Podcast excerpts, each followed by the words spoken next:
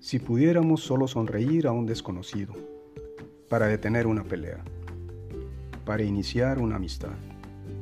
Si pudiéramos hacerlo para encender una esperanza, para abrazar con calidez, para dar ánimos, para poner fin a la guerra, para dar abundancia, para transmitir amabilidad, para permitir descansar o para compartir felicidad.